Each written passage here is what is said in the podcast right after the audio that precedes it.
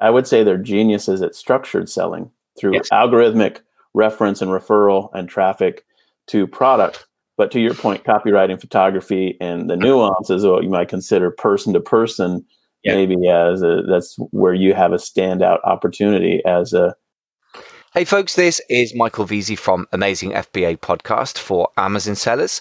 I'd like to introduce an episode from our sister podcast, The E-commerce Leader, which has got a slightly broader remit for all e-commerce sellers. In this deep dive episode, Jason Miles and I deep dive into a key e-commerce topic. Hope you enjoy the show. Hey there, folks. Welcome back to the e-commerce leader podcast. Uh, today we are right in the middle of the thick of things. so we have three episodes devoted to the 12 principles of private label product development. This is a big old area. It's not something that I felt able to address with any integrity and any truth in a simple sort of one or, or even two episode small one. It's quite a lot to absorb, but I think you'll find it very valuable and certainly thought provoking. If you haven't caught it, do catch the first of these three episodes that belong together as a set, uh, we, where we covered the first four principles. Number one, zig when they zag. Number two, find the money. Uh, find the gap, I should say, sorry, add value or lose money. Number three, anticipate trends or skate where the puck is going. And number four, pick a fight you can win or find your unfair advantage or competitive advantage. So the next few principles, five through eight, are identifying your PAP, love the problem, talk to people and listen. Always a, a good thing to do. Number seven, which is understand search intent. And number eight, integrate savvy sourcing. If you don't know what that all means, well, you better listen to the podcast and find out. Happy listening. So let's go on to principle number five. What's that one? So that's just to make it a bit more mysterious. Identify your PAP. So uh, obviously the PAP has to stand for something. So that's the person and the pain. Who's shopping and why? Now this is not um, anything new to anyone in direct response marketing of any kind. It's probably a principle that's applied more or less for decades, maybe even a century or more in America. But Mhm. on Amazon, it's very unobvious to a third party seller who is buying and why. Now, Amazon gets lots of data, but they do not share it with us. On if you take the traditional response where you or a strategy, you pick a product by looking at keywords on Amazon, then you're completely missing that piece of the puzzle because you have no idea, literally no idea, who is typing in the keywords. You can see the keyword search volume, you can see the, the sales that are related to those keywords, Yeah. but it doesn't tell you anything. So there's a kind of ghost in the machine, which is the person sh- shopping. And I want to know why they're shopping. So that's really critical, particularly if you want to compete with the big Chinese factories that are really big in Amazon USA and even worse than Amazon UK now. You have to really differentiate your product by understanding the customer. So you need to know who it is and what's motivating them.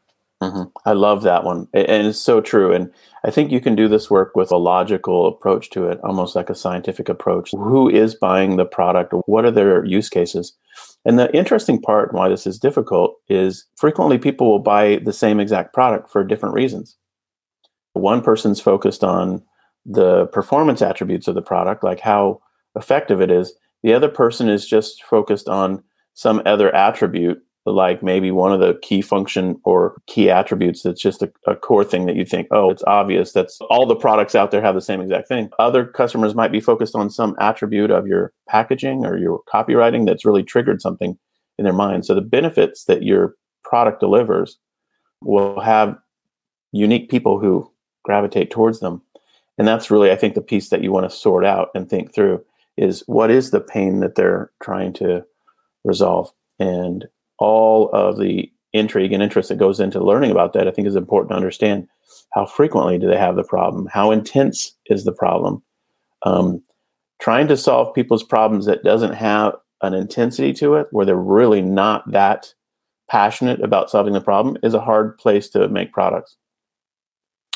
But if you can find people who have a real strong conviction about needing a solution and they need it frequently, then it's a great opportunity, I think, to iterate and create new ideas.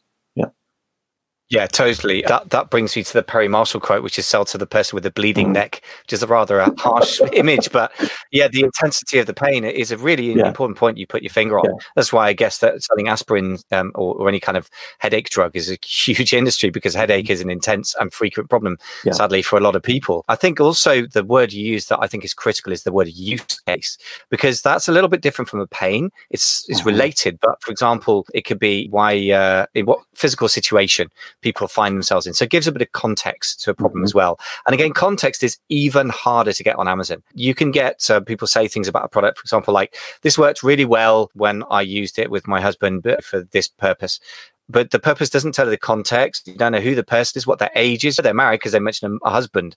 Sometimes you do get use cases in the the the, the what do you call it? Reviews is what I'm trying to say. Yeah, Amazon yeah, yeah, reviews, yeah. and uh, obviously that can be useful. I sold something for years as a an orchestral light, so to use in a, a, pit or an orchestra or whatever. Musicians and a lot of people bought it as a reading light specifically so they didn't wake their partner up at light at night. And a lot of people left that in the reviews. I didn't get round to it because there were other issues, but I was going to create another type of products for a different market, which is basically the same product but with a slightly different sort of mm-hmm. emphasis. So the use case thing is really important. I think that's a very good important point you yeah, raised. Absolutely. Love that. Okay, let's keep going. What is principle number six? Talk to us about that one. Okay, so principle number six is related to the previous one, which is love the problem, which is a, a quote I heard from uh, a management consultant in this kind of space. Can't remember who he was, but I thought it was a good phrase. And another way of saying that is talk to real people and listen to them. So this is part one of listening to people. If you like, there's a part two down the line, and as one of the other principles. And I think it's really this, the solution to how do I deal with this Amazon space where I get almost no demographic detail, yeah. no no knowledge of who's shopping. Go and talk to people, and they may or may not be the exact people who buy your stuff. And there's a sort of iterative process where you can, if you've got a lot of people on your list, you could just give it to a list broker if you sold a lot of stuff on Amazon already, and go and find out, get them to do some deep dive analysis. And that's what Jason mm-hmm. Boyce did of Avenue Seven Media, and uh, he found out that there are actual people buying their products were completely different to the people they thought they were buying in them. And this is a nearly like a $9 million a year business. You can go quite far wrong and still make some success, but you're going to go much better, much quicker if you do understand that. For me, the simple version is go and find people, and the obvious easy place is Facebook groups these days. And find people if you're starting out fresh into a market, go talk to at least 10 people about what you think is the problem and what mm-hmm. you think they're looking for, and check what they're actually looking for and what are these use cases for the products that you think they are, and, and just check with somebody outside of your head that might potentially buy your product. Yeah, I love this. One of the just uh, insider tips on this one is use surveys and tools to get feedback. One of the things that we've done for years for uh, Pixie Fair is we do a 12 days of Christmas contest giveaway 12 for 12 days, different items. And all of it is designed as a, a comment contest. And the comments that we ask them to leave are answers to specific questions.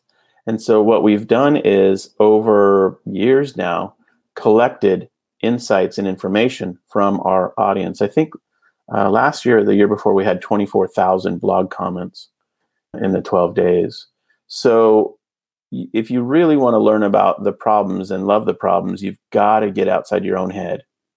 You've got to get more than just your opinion, especially if it's not really you that you're serving. I mean, if you're if there's any if you're not a core user of the product. And survey work can be one of the ways that you do that. We've got blog articles on how we did that 12 days of Christmas blogging contest stuff. But I think that's a key piece of this is using effective tools, Survey Monkey, Poll Daddy, just blog contests structured like that. I think are a key part of really starting to understand what is it that's happening that's these people are trying to solve and and how I'm weaving it together with a product to make them happier and more successful in their life. I think that's a key yeah. idea. Yeah.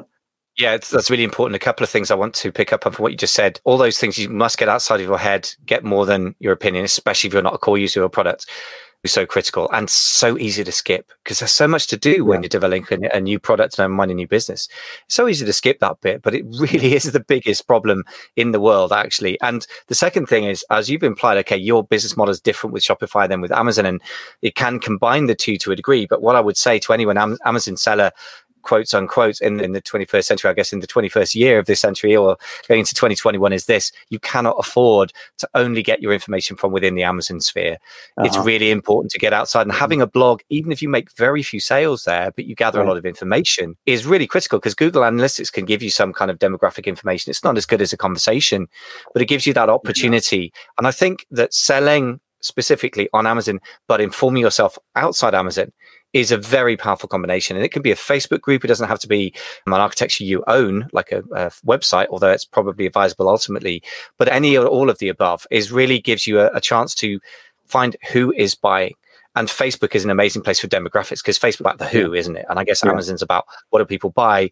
Facebook's about what do people like, who is buying, and they're yeah. amazing at that kind of targeting. So that is probably a, something else that's got to come out of this is get off Amazon to find out who buys on Amazon. Really, I, I think it's one of the most secret and not obvious competitive advantages yes, that we is. all can implement in our space is just mm-hmm. learning more about what customers want through yeah. aggressive and, and strategic polling, surveys, conversations, feedback. I lo- that's, that, you can set yourself apart so quickly and so easily by doing this.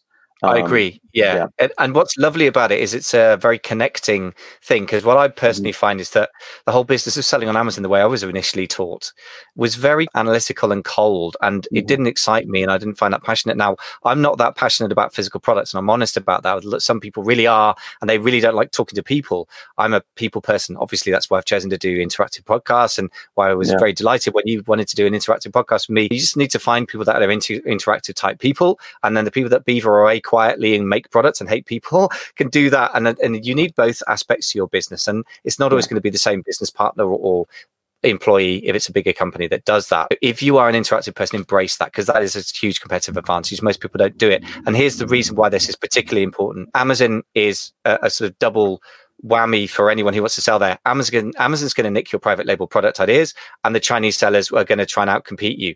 Guess what? They're both engineering type cultures. Amazon's mm-hmm. an engineering driven culture. Mm-hmm. If they ever, if you ever sell to them directly at Vendor Central, what they generally do is take a beautiful listing with nine images, make it too boring on white images, make the bullet points horrible. They are terrible at selling. Weird thing to say. It's an mm-hmm. engineering culture. The same with the Chinese. So if mm-hmm. you have that marketing ability to connect to people, you are bringing an element that neither Amazon nor the Chinese mighty factories are very good at and is not in their DNA. So that's yeah. why it's even more important on the Amazon platform. Yeah. It is an interesting thing, isn't it? I would say they're geniuses at structured selling through yes. algorithmic reference and referral and traffic to product.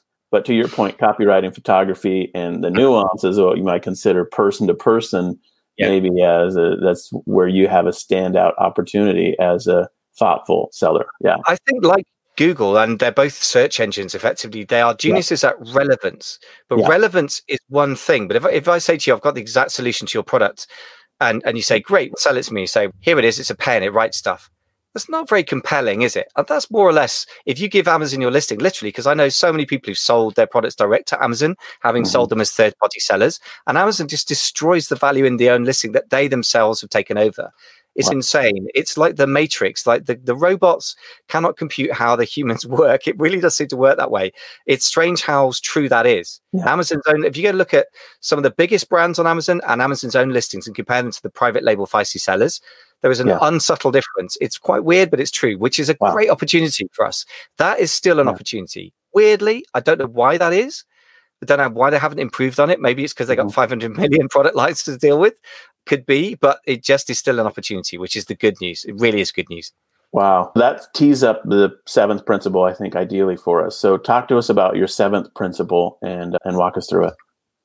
Sure. The seventh principle is really understand search intent, which absolutely ties into talking to people. Who's the person in the mm-hmm. pain? A keyword in itself is obviously keyword research is important, but it's not enough in itself now. What you need to obsessively try to understand isn't to spend hours and hours with Jungle Scout or whatever looking at keywords, is to understand who is behind that keyword and why did they type it in? What did they have in their mind? And they may have been quite vague what they had in their mind, but that is also important to know. Are they very precise about what they want? Are they still in discovery stage, almost like the Google kind of searcher, but open to buying? You know, where are they at in that journey, etc., etc. One way of putting this simply is is one of my uh, Mastermind members, Ashley Pierce, who of course you met in the, the group the other week, and he said a niche is a set of keywords plus intent, which is a really nice way of making it neat and sort of Amazon friendly, but still precise. Which is to say, you must understand the intent, and again, you need to understand that link between the person and the pain we've talked about and the keywords yeah. they type in. And once you've got that, then you really understand what's driving marketplaces, I think. I, I totally love this one. And it to me it ties into understanding the trends and what people are doing with the products and um, what's driving their interest and enthusiasm for it. This is a really interesting thing to do. And again, it ties right back into asking the customer, staying in connection to the customer, learning about what they're doing, seeing what's happening And you can do this types of research even as, I guess you could say, as a stalker without directly talking to people. One of the simplest ways is just to camp on hashtags on Instagram or on social media platforms where you just look to see or be in groups, uh, look to see what people are really investing time and energy on as it relates to their intention and interest with specific products. And really, subreddits are great for this. If you try to research something and you're not understanding the mind of the consumer, go to a subreddit, or if you're not familiar, go to Reddit and look for subreddits, which are subcategories, and really start to you know type in questions and see what many people have already shared as insights and answers. And you'll start to really get into people's intent and what they're trying to do.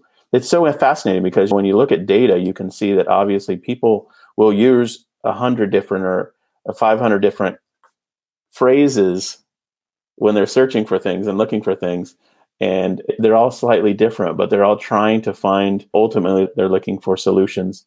And it's just a matchmaking exercise to really figure out what are they trying to achieve and is my product positioned in such a way that it's successful to be seen as a solution to their problem? Yeah.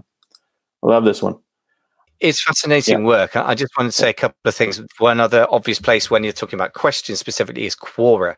Very yeah. useful place, very underused. It's very rarely discussed by Amazon sellers for some reason, which yeah. obviously is a kind of question driven quasi social media channel, a bit like subreddits. The other thing to say there is you just put your finger on something incredibly important I want to just address for a second. People use like 500 phrases to more or less search for the same thing. Now that's so important to know because mm-hmm. just because you can rank number one for keywords one through 10, and there and there are 480 odd other keywords which you aren't ranking for, does not mean you own a niche. so the definition of a niche is really hard to do cleanly. But here's one example of one way of doing it. Again, Richard Koch, the genius of the star principle, amongst other things, says this if you keep seeing the same competitors turning up, you're probably in the same niche as them. For example, is there a niche called yellow sports cars? No, there is a subset of people who shop for sports cars who want yellow ones. But if you put yellow sports cars or sports cars into Google, you'll find the same people come up with Ferrari, mm. Tesla, whoever it is. Whereas mm. smart car is a much smaller niche, and you'll find smart cars and two or three other ones, the names of which don't occur to me right now, will turn up. So that's a different niche. And you can tell because the competition's different. So that's a good sort of rule of thumb. And really, uh, it's no good fooling yourself that just because some keywords seem to be in your favor that you own a niche or that mm-hmm. you dominate a niche. You need mm-hmm. to have a, healthy set of keywords that have a similar intent behind them. Hence, you cannot really do this work unless you understand the consumer in the end. So, just wanted to, to really underscore what you were just saying there. Yeah, great point. I love that one. Okay, so principle eight is going to take us in a slightly different direction. We're going to pivot into not the necessarily customer facing sales side, but more the back end operation. So let's talk about principle eight. What do you got for us? Yeah, so principle eight is integrate savvy sourcing, and the, the subtitle, if you like, is MOQs trump scaling. Scaling is something everyone obsesses about from day one. Normally, in my experience of people who've been, shall we say, brainwashed is the word I'm trying to avoid saying. Some Amazon course about you can go on Amazon and you can sell ten thousand dollars a month very quickly. Yes, you can. That doesn't mean you're making profit though. and really, people obsess about scaling when they haven't started yet. And I think um, yeah. that's another principle that I'm going to talk about um, separately, really. But the main thing with sourcing as a part of your market choice, as opposed to a separate thing, is if you can start to focus on you don't have to do this, but the more you can layer these principles on top of each other, the more likely you are to succeed and succeed well and make lots of profit for yourself. And if you can start focusing on the sorts of products that will not really be way, well made by the Chinese factories en masse, but mm-hmm. for example, the other day I was talking to Kanak Ogra, who is uh, of Indian origin. He now lives in London, but he's very connected with rural handmakers in Indian subcontinent and, and other countries around that area. And yeah. there are certain products there that you would not source in China because anything that goes on or in your body, as we say in the Amazon world, generally is not to be sourced from China because people don't, including mm-hmm. Chinese people, do not trust the Chinese factories to make safe consumable goods. Mm-hmm. But uh, he was talking about a customer of his who's um, making yak's milk in the Himalayas in Nepal, and they're doing incredible numbers on Amazon. Incredible wow. numbers. Now, that is not something I would source from China. If it's on Alibaba, probably it's a bit of a mistake. Uh-huh. So that is the sort of thing that if you start off by thinking about those kinds of product areas and then yes. think about whether that serves a community and it's yeah. underserved community, and then look on Amazon, that's a sort of when you're really cooking with gas because then you've got mm-hmm. two competitive advantages potentially. One is you're sourcing in a place that's hard for other people to find. Mm-hmm. Like who's going to find a Nepalese farm easily and duplicate and make mass and produce out of plastic? That's not going to happen. And so yeah. I think this is a very recent trend that I think could be really big in 2021 that finding sort of small sources that are not easy to scale actually is a huge competitive advantage, believe it yeah. or not. It creates problems, but if you can solve those problems, then you are ahead of everyone else who's looking on Alibaba the whole time. This is such a powerful opportunity space. I another example that's almost exactly like what you just shared was um, met some wonderful folks at a conference who are from Northern California, and one of the areas there is very intensive olive uh, tree olive orchards, very successful. And as you might suspect, in that kind of situation, there are a lot of farms that have their own uh, products that they've made, and they have contests and they have award-winning olive oil and extra virgin olive oil and all the associated product. And so, going to the farmers market there, going to the shows there, the contests, what they quickly realized was that there were some regional powerhouse makers that had no clue how to sell online. And it became very simple for them to just say, could you make a private label version for us with our label, our bottles that in your facility and uh, just deliver it to us? And they, of course, said, sure. They got it sorted out with the MOQ, minimum order quantity, and they started putting it right into Amazon. And wouldn't they just scaled because it was, to your point, sourced spe- especially like a specialty product regionally. And they took it worldwide with uh, selling on Amazon. That can happen literally everywhere around the world in in incredible number of unique categories. It's not just food. There are other things to your point with the handmade goods from India, but there there are just so many opportunities that are local or regional that can go global. And if you're in the middle of that, you've got a huge opportunity, and uh, that's an exciting sourcing strategy. This is so fascinating. What you're just saying is exploding this idea even bigger than I thought, because regional can, of course, mean, especially in the States where you have such a big agricultural uh, community and so much incredible land usage, which in the UK probably died out in the 19th century because we urbanized mm-hmm. so quickly here. Mm-hmm. It's such a tiny, crowded place. There's probably, for me, olive olive oil produced at sort of handmade award winning level sounds like an uh, Italian thing in, in Europe, but it's the same mm-hmm. kind of idea. But it can be so, it can be anywhere in the world, but that local becoming right. online is, is an amazing thing. And the second thing he said really is about the fact that you can get a private label version of a product by a one to one relationship between you and a business owner. That's, right. That's, so different from you and you're a small fish to one particular factory in China. And in China, the factories are organized into cities that have mm-hmm. the one product. So you've got Toilet City, which has a million, two million, five million people, where they have toilets and, and maybe wash basins if you're lucky. And that's all they make. And therefore, factory one makes a cho- toilet based according to your specifications, your mm-hmm. wonderful design, guess what? All the other factories are going to copy it traditionally, and, and still mm-hmm. that is a thing, sadly. And that was one of the, the things the American regime was very heads up about completely accurately, I think, from my experience, is the, the intellectual property theft in, in China. You bypass all of that if you have that one to one respectful, unique relationship. So that's so powerful yeah. I, I, find that incredibly exciting having yeah. been the person shopping on Alibaba, which is so miserable experience. That's yeah. just, I think there's so much this next year. I'm so excited about this opportunity. I think this is, this is potentially revolutionary for, for Amazon sellers because it completely changes the dynamics of the relationship between you and your supplier, which is so powerful. No, I, would say just as a final thought on this one, if you have a choice between booting up your laptop and looking on Alibaba or going down to the local farmers market and spending yep three hours walking around from booth to booth, I would spend the three hours at the farmer's market. Thanks for listening to the 10K Collective podcast for six and seven figure Amazon sellers. I really hope you found the show helpful to you. Please don't forget to subscribe to the show. And if you're on Apple Podcasts, please do leave us a quick star rating. It will take you all of 30 seconds to do it, but it does mean we can be found by and help many more e commerce business builders. I wish you fast and profitable scaling, and I hope you enjoy the process of building your seven figure Amazon business. Thanks very much for listening.